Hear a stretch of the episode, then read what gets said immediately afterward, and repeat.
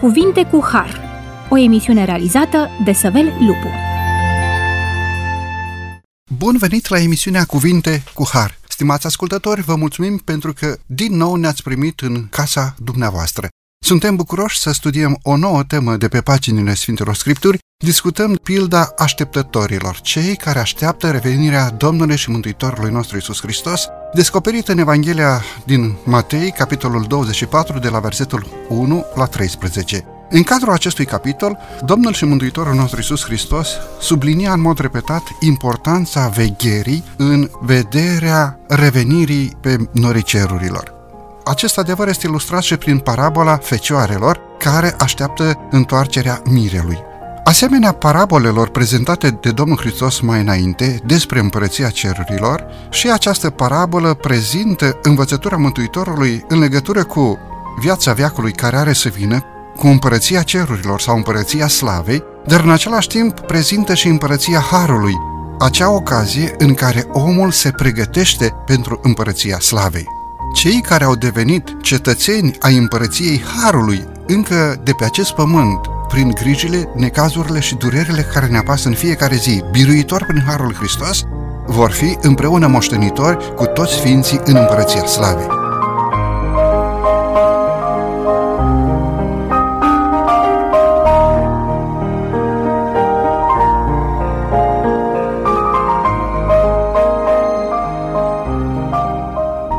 Discutăm acest subiect frumos împreună cu domnul pastor Burbulea Ovidiu, capelan a Serviciului Umanitar pentru Penitenciare și director de departament ADRA la Conferința Moldova. Domnule Ovidiu, bine ați venit la microfonul emisiunii Cuvinte cu Har. Bine v-am găsit, mulțumesc pentru invitație.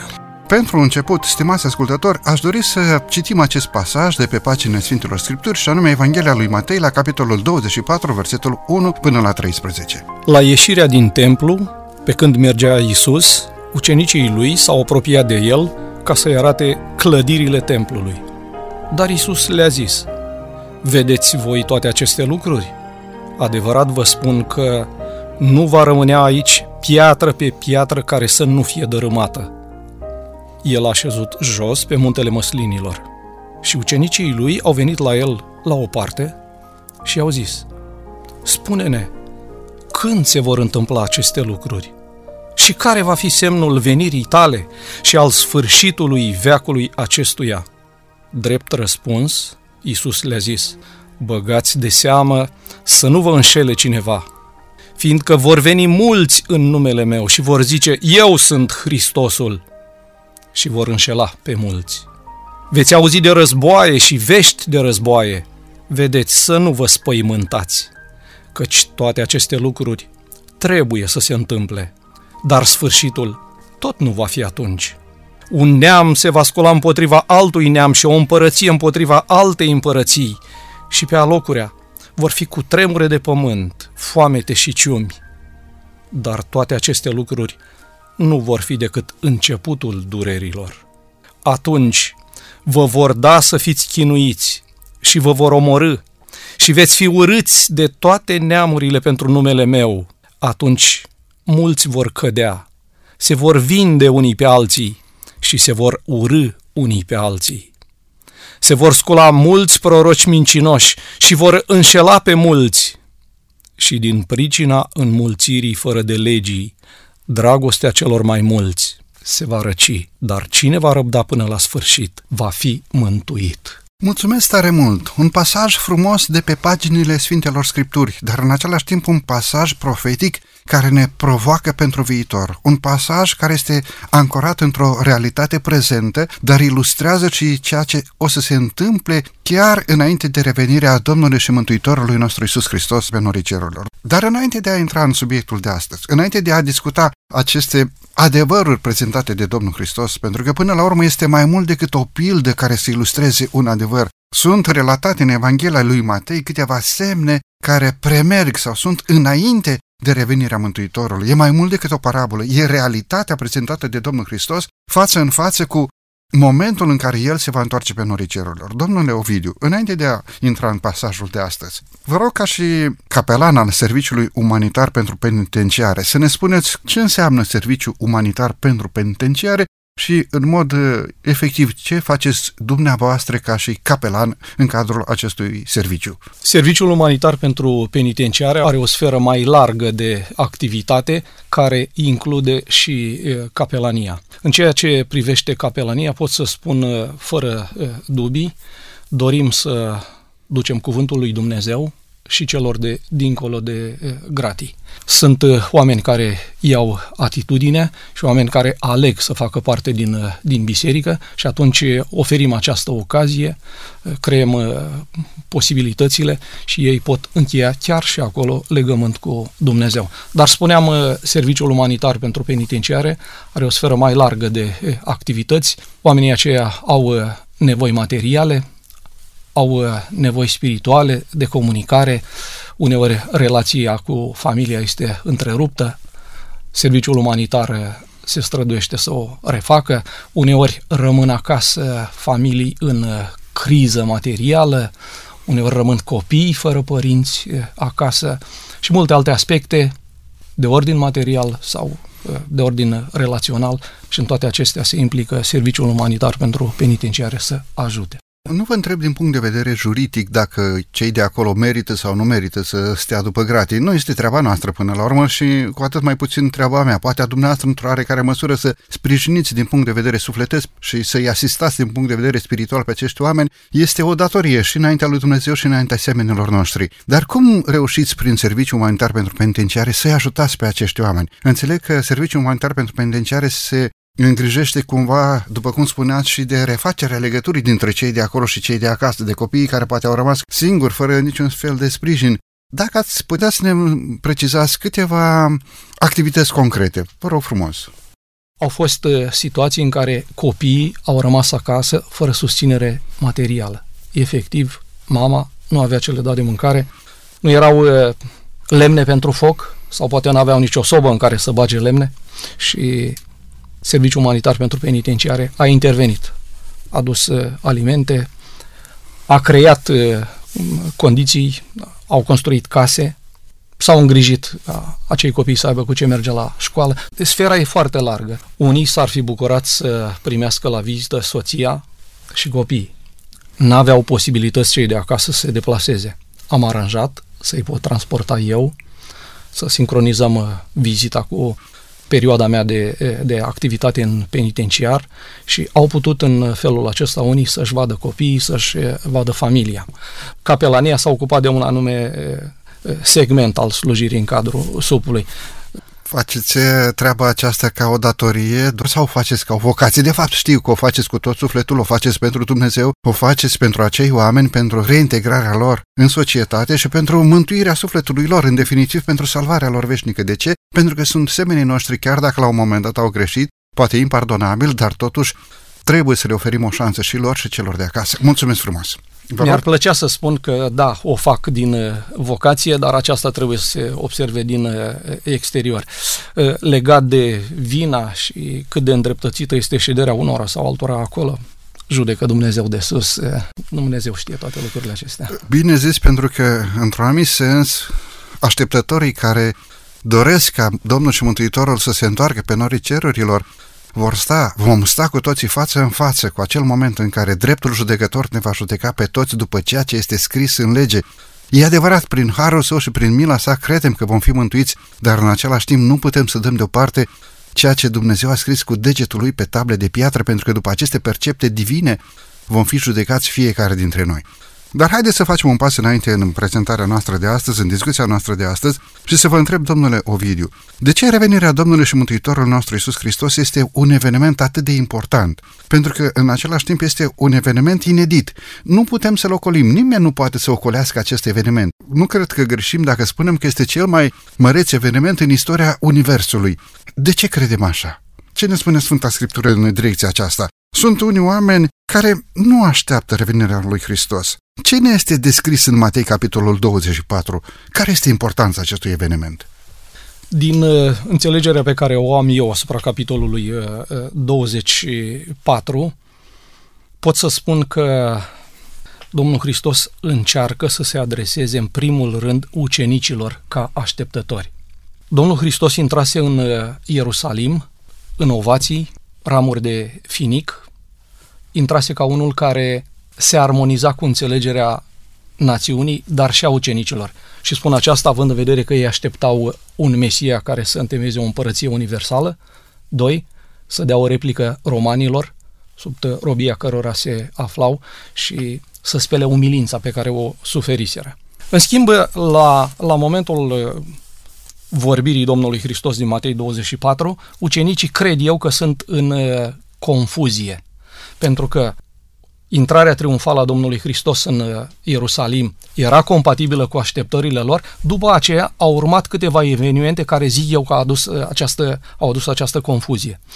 Și anume, Domnul Hristos a intrat în templu și acolo este silit să facă o ordine drastică și spune, e scris, casa tatălui meu se va chema o casă de rugăciune, dar voi ați făcut din ea o peșteră de tâlhari. După care Domnul Hristos uh, are pilda aceea acțională, derulează pilda aceea acțională cu blestemarea smochinului, care și ea conține un mesaj pentru uh, națiune. Domnul Hristos plânge pentru uh, cetate, ceea ce îi face pe ucenici să exclame în, sau să-l provoace pe Domnul Hristos cu cuvintele învățătorului, ia uite ce pietre și ce zidiri. Ori Domnul Hristos le spune, da, e clar, sunt uh, marmurile acestea uh, albe, blocurile de piatră cu care Irod uh, construise templul, sunt uh, grozave, dar uh, templul este populat cu bolovani din punct de vedere spiritual, ceea ce a făcut ca Domnul Hristos să încerce să facă un pic de, de ordine. Simțim acea tristețe din glasul Domnului și Mântuitorului nostru Isus Hristos atunci când intră în templu și trebuie să curățe acest templu, un loc în care trebuia să fie prezentă slava lui Dumnezeu, acum era umplută sau acolo era um, o altă prezență, prezența negustorilor la prima curățire a templului în cadrul uh, începutului lucrării Domnului Hristos și cea de-a doua curățire a templului, când Mântuitorul într-adevăr spune nu faceți din casa tatălui meu o peștere de tâlhar. Acolo s-a pus la cale uh, uciderea Domnului Hristos. De fapt, nu făceau altceva decât împlineau profeția, în sensul că Domnul și Mântuitorul nostru Iisus Hristos a venit pe acest pământ pentru a-și aduce viața ca preț de răscumpărare pentru păcatul nostru. Într-adevăr, Mântuitorul nu a greșit când a spus o peșteră de tâlhari. Două versete mai sus de începerea capitolului 24 uh, le spune în auzul ucenicilor. Iată, vi se lasă casa pustie. De câte ori n-am vrut să vă strâng cum strânge cloșca sau găina pui sub taripi și n-ați vrut sună ca un fel de linie pe care în curând avea să o tragă uh, Providența. De aceea spun, toate aceste lucruri au creat confuzie în uh, mintea uh, ucenicilor. Probabil că contemporanii Domnului Hristos, cred că și ucenicii nu se așteptau la dărâmarea templului. Ei se așteptau categoric, la o categoric. împărăție mesianică plină de putere să biruiască romanii, se așteptau ca poporul iudeu într-adevăr să fie acel mare regat de pe vremea lui uh, David. N-au înțeles în schimb faptul că Domnul Hristos se referea și la dărâmarea Ierusalimului, dar în același timp se referea și la momentul în care el însuși se va întoarce cu toți sfinții îngeri pe norii cerului. Se zice că templul era cea mai impunătoare clădire din uh, lumea de atunci. Probabil că este foarte adevărat lucrul acesta. Era un simbol național. Când au auzit uh, ucenicii că nu va rămâne aici piatră pe piatră, au zis, o, asta nu poate însemna decât sfârșitul. Pentru că era simbolul uh, durabilității, simbolul rezistenței uh, naționale. Și a zis, dacă se termină templul, înseamnă că vine sfârșitul, atunci te vei întoarce. De aceea urmează uh, celelalte versete ca o explicație. Practic, și ei erau niște așteptători, dar cu obiectul așteptării fiind unul fals. Domnule Ovidiu, înainte de a trece la semnele arătate de Domnul Hristos în Matei, capitolul 24, trebuie să ne oprim pentru câteva momente aici, pentru o scurtă pauză muzicală, după care vom continua de la microfonul emisiunii Cuvinte cu Har. Iubirea ta,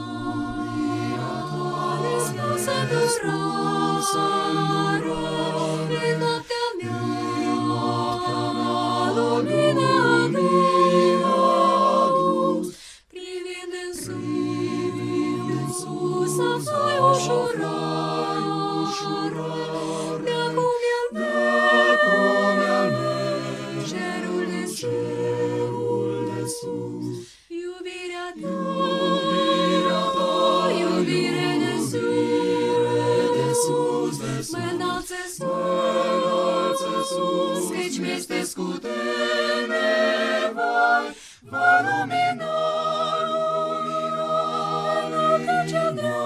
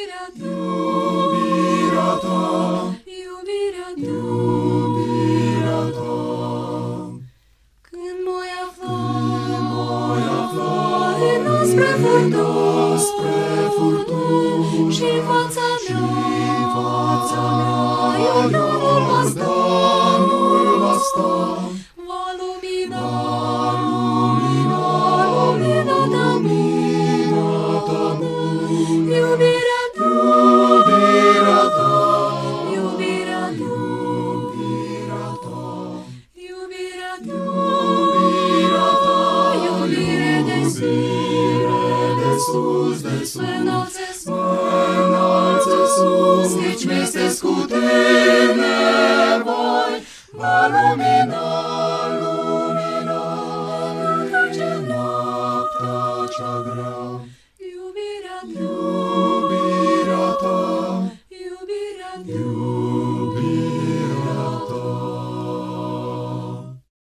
această frumoasă pauză muzicală ne-am întors la microfonul emisiunii Cuvinte cu Har. Discutăm astăzi împreună cu domnul pastor Burbulea Ovidiu. Discutăm subiectul din Matei, capitolul 24, și anume pilda așteptătorilor. Domnul Hristos rostește aceste pilde, spune aceste pilde în vederea faptului că dorea ca oamenii din acea perioadă, credincioșii din acea perioadă, să fie pregătiți în vederea sosirii împărăției cerurilor. În această prezentare de mai multe pilde referitoare la împărăția cerurilor, Matei capitolul 24 ne surprinde cu aceste semne pe care Domnul Hristos ni le-a lăsat ca niște jaloane pe drumul înaintării noastre a tuturora spre casa de sus. În prima parte a emisiunii am încercat să creionăm un pic cadrul istoric în care Domnul și Mântuitorul nostru Iisus Hristos a rostit aceste avertizări din Matei, capitolul 24. În cea de-a doua parte a emisiunii de astăzi aș dori, stimați ascultători, să pășim înainte și să începem să discutăm aceste semne legate de revenirea Domnului Hristos. De fapt, pe paginile Sfintelor Scripturi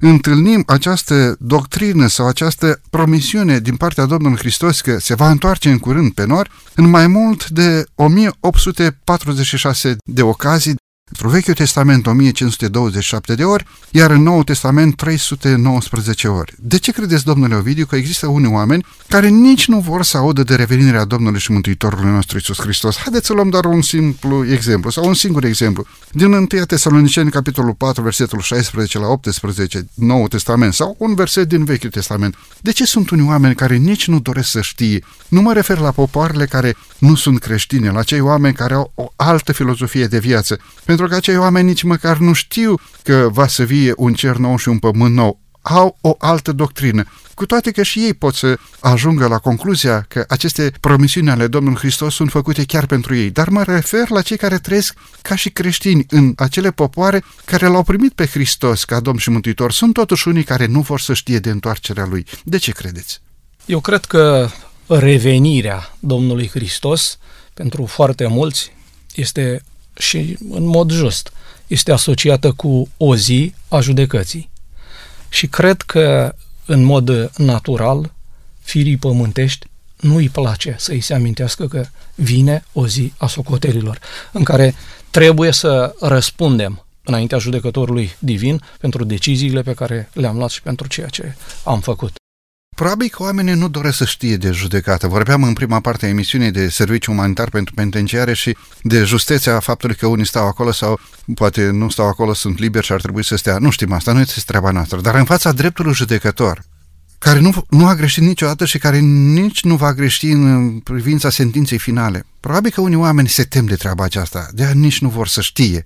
Dar asta nu-i va scăpa căci toți trebuie să stăm înaintea scaunului de judecată și fiecare va da socoteală. Făceam referire la acest text din Noul Testament, în 1 Tesaloniceni 4 cu 16 în continuare, pentru că în momentul în care Domnul Hristos va veni pe norii cerurilor și va judeca pe cei vii, cât și pe cei morți, fiecare va sta față în față cu propriile fapte, acțiuni, cu propriile lor gânduri, cu propriile lor întocmiri.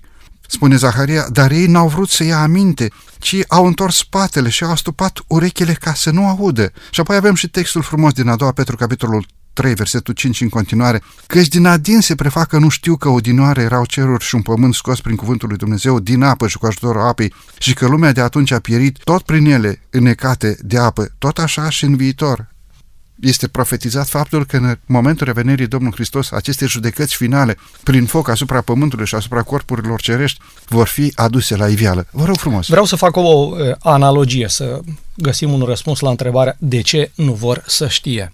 Unii oameni adoptă un stil de viață nesănătos. Simt că ceva nu este în regulă din punct de vedere fizic cu organismul, probabil doare ceva, dar nu vor să meargă la medic și dacă îi întreb, da, de ce nu te duci? Faci un set de analize, faci un consult și știi exact dacă, sau, dacă ai ceva sau nu. Și oamenii răspund, nu vreau să mă duc pentru că nu vreau să știu.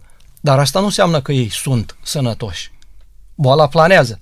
Oamenii care nu vor să știe nu înseamnă că au rezolvat problema. Nu înseamnă că nu vor fi confruntați cu ziua aceasta și că nu vor da socoteală.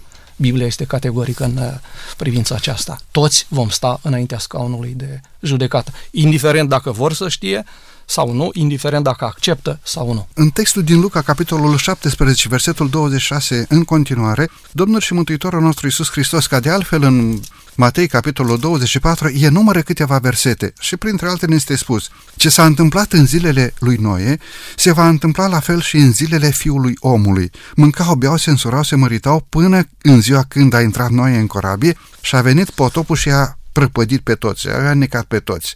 Tot așa se va întâmpla și în ziua Fiului Omului. În Matei, capitolul 24, ne sunt date aceste evenimente. Care este atitudinea oamenilor? Ce ne spune Scriptura în legătură cu acea perioadă dinainte revenirii Domnului Hristos, care este identică cu perioada din timpul lui Noe sau din timpul Sodomei și Gomorii, când a plouat foc din cer și de asemenea a prăpădit pe toți cei de acolo?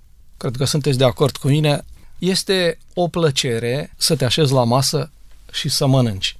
Este o plăcere ca atunci când îți este sete să ai un pahar de apă și să îl poți bea. Este o plăcere să ai propria ta nuntă și să ai soția sau soțul tău. Ar fi absurd să fie altfel. Evident, astea sunt bucurii în viață. Dar dacă, dacă a te așeza la masă, a bea și a mânca este singura plăcere din viață, mi se pare că viața aceea și sufletul acela, viața e prea săracă și sufletul acela este groaznic de, de sărac. Vreau să uh, fac o analogie, dacă mi îngăduiți. Domnul scoate prin uh, Moise pe uh, poporul evreu din Egipt. Din păcate, plecaseră mutilați după șederea de, de câteva sute de ani în, în Egipt.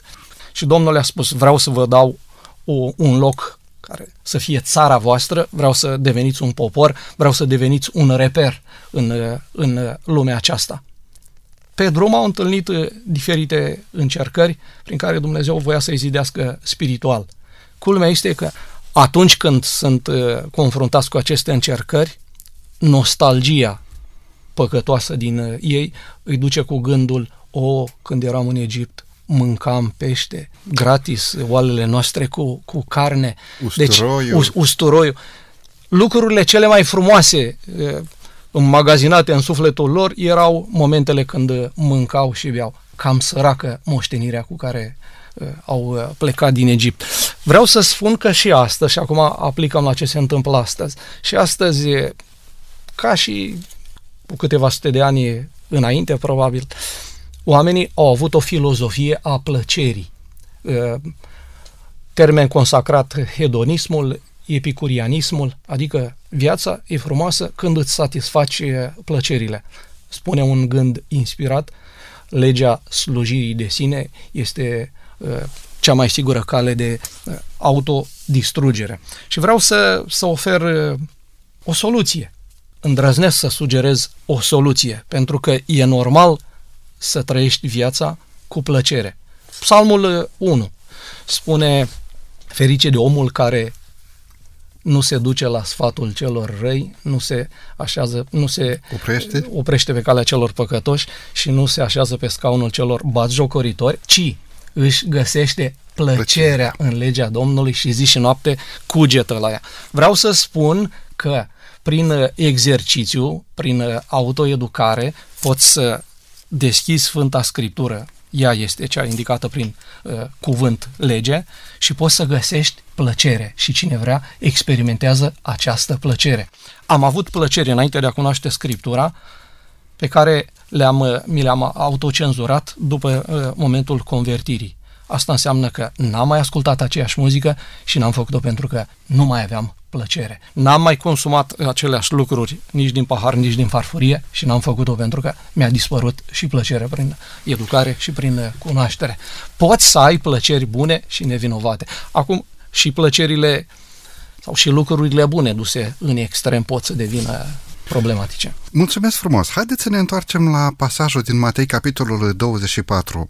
De ce Domnul și Mântuitorul nostru Iisus Hristos rostește această avertizare? Băgați de seamă să nu vă înșele cineva, pentru că vor veni mulți în numele meu și vor zice, eu sunt Hristosul și vor înșela pe mulți. Domnule Ovidiu, ce înseamnă această avertizare? De ce Mântuitorul atrage atenția foarte solemn? Băgați de seamă pentru că vor veni mulți în numele meu și vin într-adevăr în numele Domnului Hristos.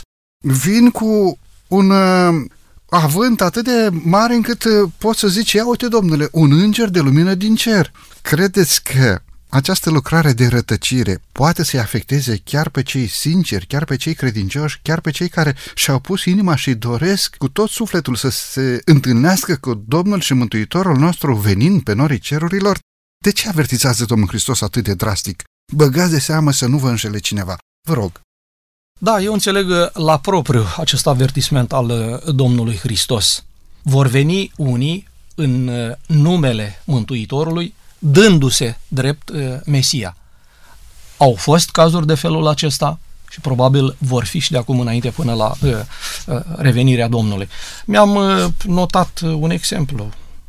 Baraba, cel care fusese întemnițat în paralel cu Domnul Hristos. Bar Aba sau fiul Alba, tatălui. Fiul tatălui. Exact. Da.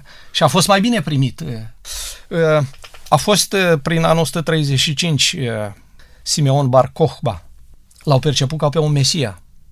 Vreo trei ani chiar a avut succes răscoala lui. După aceea romanii i-au rezolvat uh, drastic. Vreau să spun că Domnul Hristos înțelege în primul rând, sau ar trebui să înțelegem din avertismentul Domnului Hristos, că în primul rând la persoane care se vor substitui sau vor căuta să se substituie lui Mesia, trebuie să avem grijă și să nu ne lăsăm înșelat. De ce? Uh, tot Domnul Hristos ne avertizează că satana este uh, interesat, dacă se poate, să înșele chiar pe cei uh, aleși.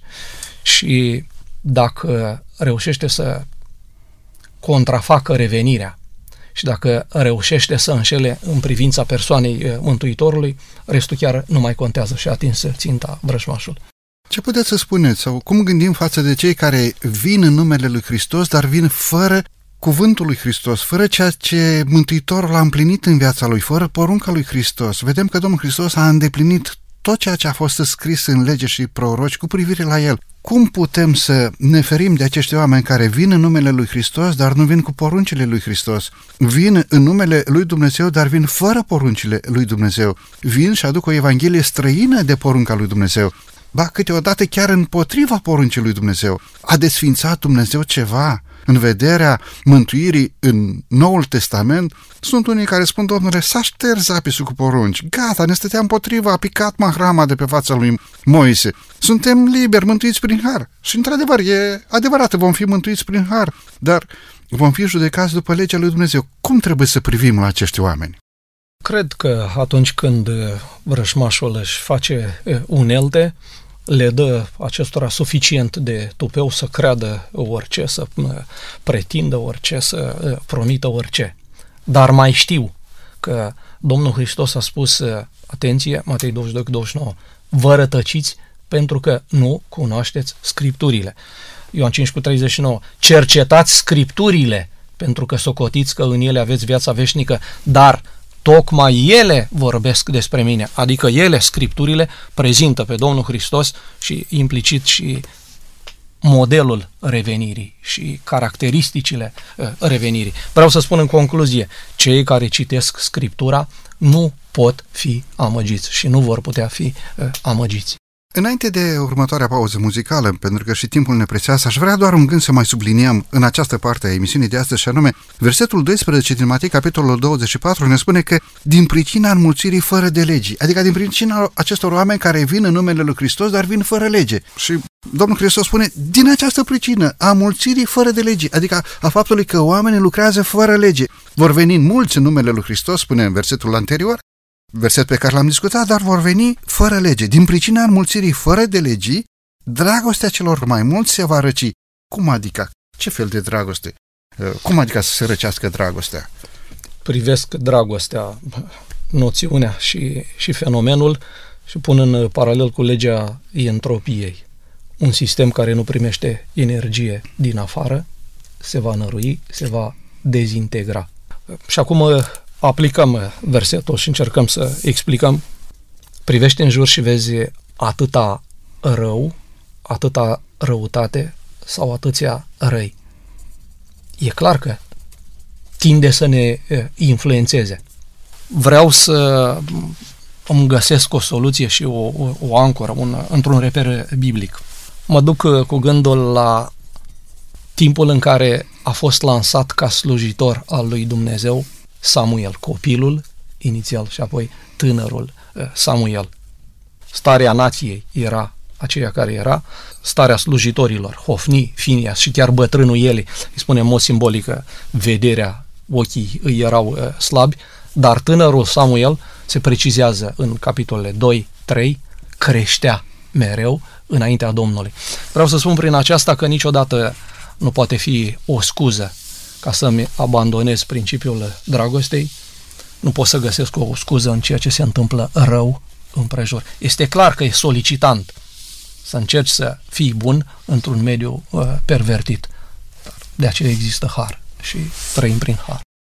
Dacă n-ar fi harul lui Dumnezeu, care să ne umbrească și pe noi, și chiar pe cei care au călcat legea lui Dumnezeu în mod flagrant, fără acest har, noi nu avem posibilitatea mântuirii, am fi dincolo de ceea ce înseamnă răsplătirile viacului viitor. Ori mulțumim Bunului Dumnezeu pentru acest har nespus de bogat, oferit nou prin jertfa Mântuitorului nostru, jertfa îndeplinită pentru noi la Golgota. Este momentul să luăm din nou aici o scurtă pauză muzicală, după care ne vom întoarce la microfonul emisiunii Cuvinte cu Har să dezbatem acest subiect frumos.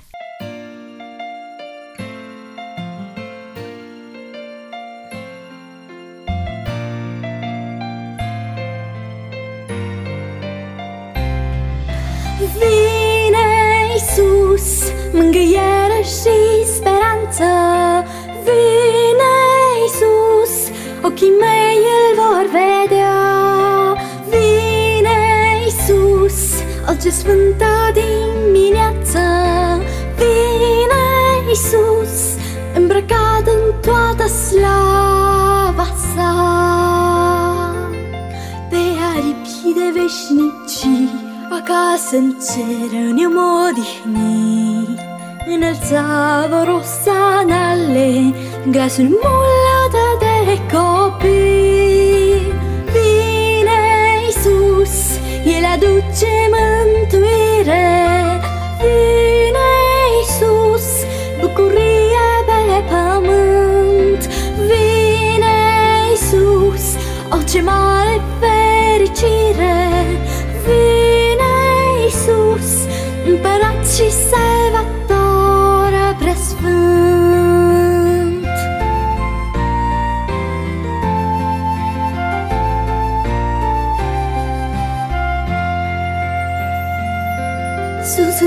vom aduna lumină din lumina sa.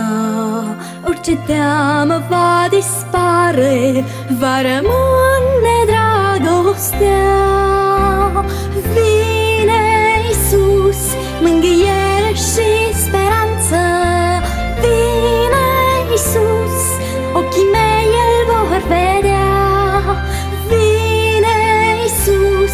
o ce sfântă dimineață Vine Iisus, îmbrăcat în toată slava sa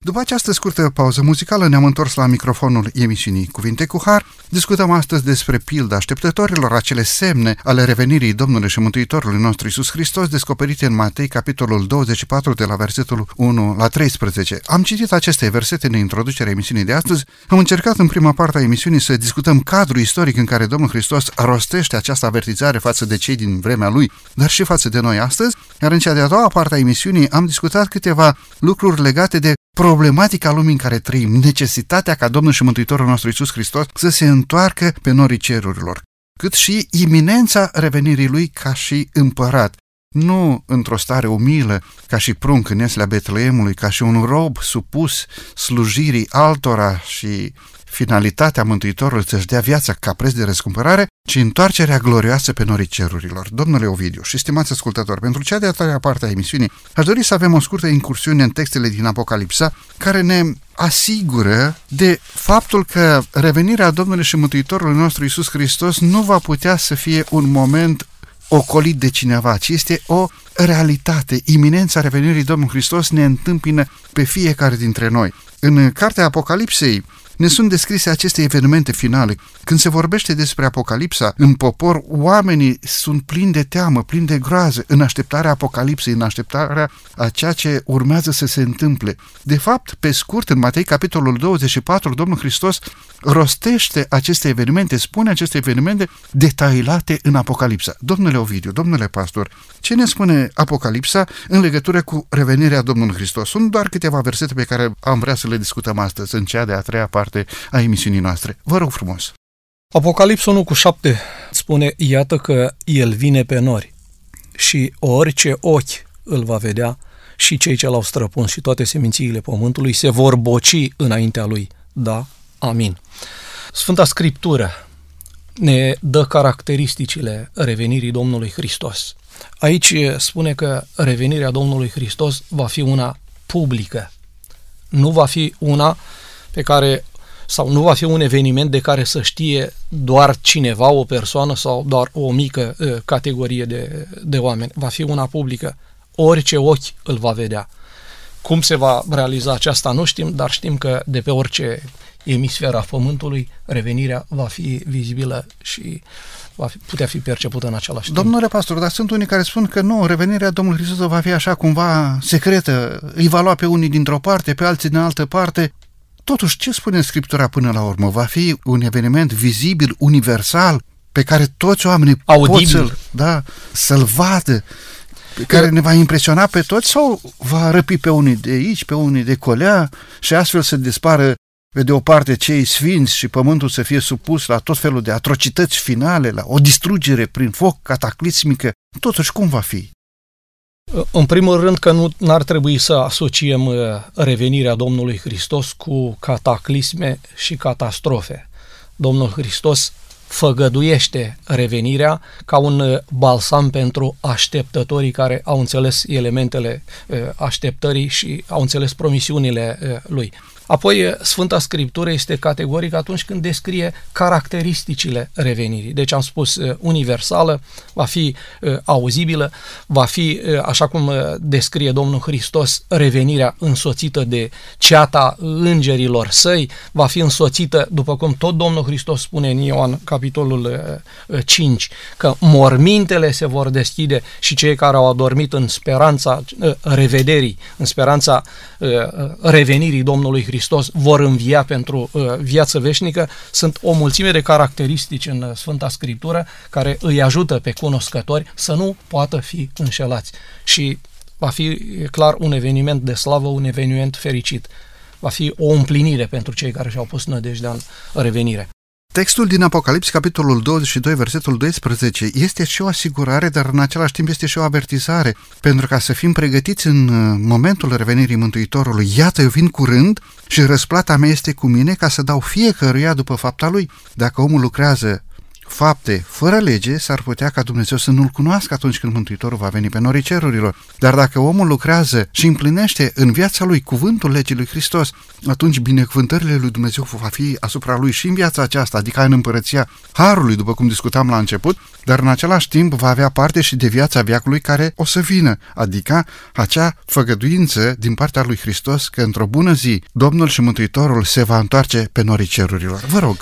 Iată, eu vin curând și răsplata mea este cu mine ca să dau fiecăruia după fapta lui este la singular uh, substantivul.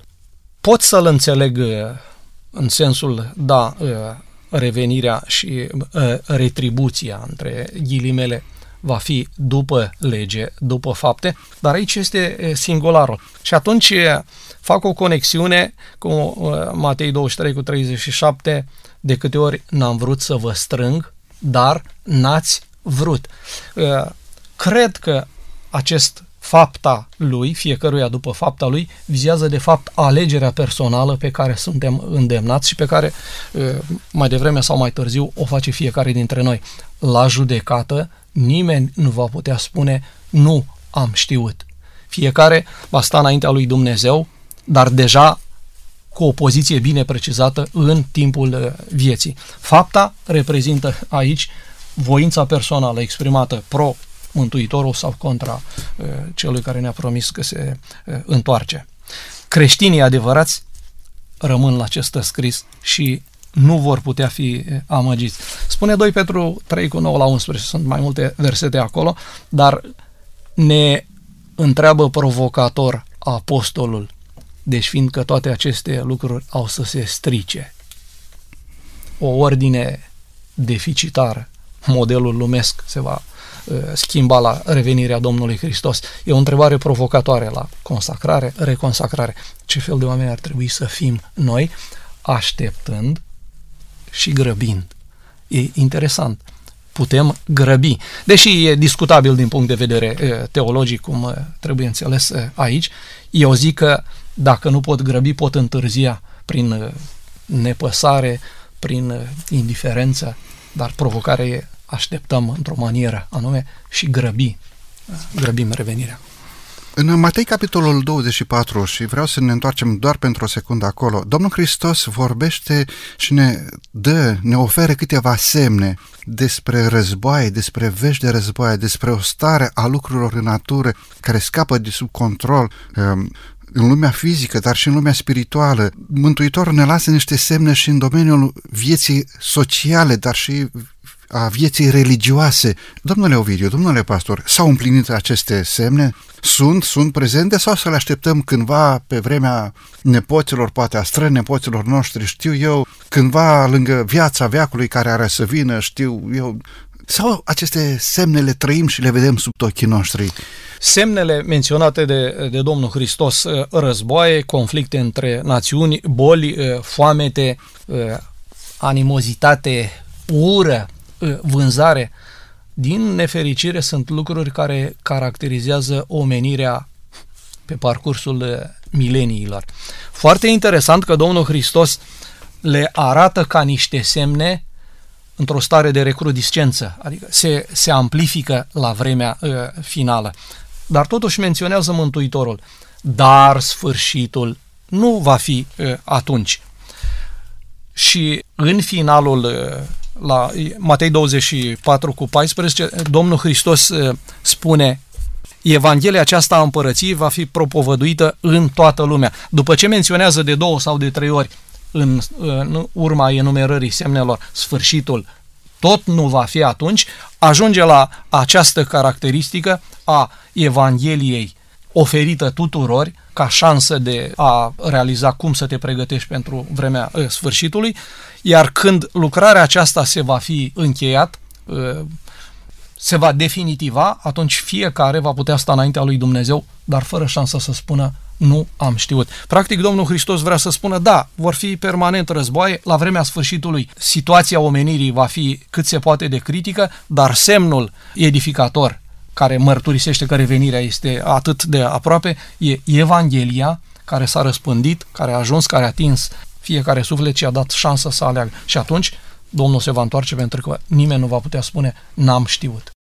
Aș vrea să mă apropii de încheierea emisiunii de astăzi, stimați ascultători, și totuși nu aș dori să ratăm textul din Ioan, capitolul 14, în care Domnul și Mântuitorul nostru Iisus Hristos oferă o promisiune tuturor celor ce se încred în El, sau încrezut și se încred în El. Ne spune versetul, mă duc să vă pregătesc un loc. Și după ce mă voi duce și vă voi pregăti un loc, mă voi întoarce și vă voi lua cu mine ca acolo unde sunt eu să fiți și voi.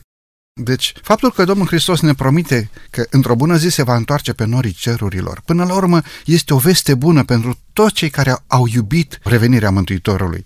Dincolo de evenimentele finale care pe mulți ar putea să-i tulbure, totuși pe norii cerurilor se întoarce un mântuitor care și-a întins mâna pe lemnul crucii pentru ca să ne aducă izbăvirea. Se întoarce un prieten, nu un aspru judecător. Domnule Ovidiu, vă invit să adresați câteva sfaturi Poate între ascultătorii noștri sunt oameni care chiar își doresc mântuirea, care vor să fie împreună cu toți cei dragi pe meleacurile cerului. Domnule pastor, ce sfătuiți pe acești oameni, ce sfaturi ați oferi pentru ca să fim gata atunci când Mântuitorul va veni pe nori? E clar că Ioan, capitolul 14, cu făgăduința aceasta, e un pasaj excepțional, o făgăduință extrem de frumoasă a Mântuitorului. Îmi place să îmi închipui fizic, cum va arăta locul acela. Fiecare avem o, o idee despre cum ne-ar plăcea să fie locuința ai. Sigur, fiecare are o idee, dar gândiți-vă, arhitectul, designerul, mântuitorul și spune, v-am pregătit un loc. Și îmi place să îmi închipui o casă, la intrare o etichetă pe care să scrie numele meu, numele familiei mele, numele copiilor mei și îmi place să cred că voi face tot ce ține de mine ca să ajung acolo. Dar de asemenea îmi pun întrebarea, dar ce-ar fi ca acea ușă pe care este scris numele meu, al familiei mele, al copiilor mei, să nu fie deschisă niciodată? Provoc ascultătorii să își imagineze locul pregătit și ușa aceea totuși să nu fie deschisă niciodată. Ca să pot trece pe ușa aceea, trebuie să ascult pe cel ce zice, iată, eu stau la ușă și bat și să deschidem noi acum aici o ușă. Și vreau să mai spun uh, în final, pe cât este de sigur că avem un loc în cer pregătit de Domnul Hristos, pe atât de sigur este că avem aici pe pământ un loc pregătit pentru slujire. Domnul să ne ajute să înțelegem planul acesta uh, al lui Dumnezeu, să ne încadrăm în slujire și să ocupăm acele locuri pregătite sus. Mulțumesc frumos, nu pot să spun altceva decât amin, să ne ajute bunul da. Dumnezeu să trăim frumos, să trăim în teamă și în respect față de Dumnezeu, să ne respectăm unii pe alții, să ne creștem copiii în respect față de Dumnezeu și în respect față de societate și mâna bună a Domnului Dumnezeului nostru să ne binecuvânteze pe fiecare dintre noi. Domnule pastor, mulțumesc tare mult pentru prezența dumneavoastră astăzi în emisiune. Și eu mulțumesc de invitație. Stimați ascultători, vă mulțumim din tot sufletul pentru că din nou timp de 50 de minute ne-ați primit în casele dumneavoastră.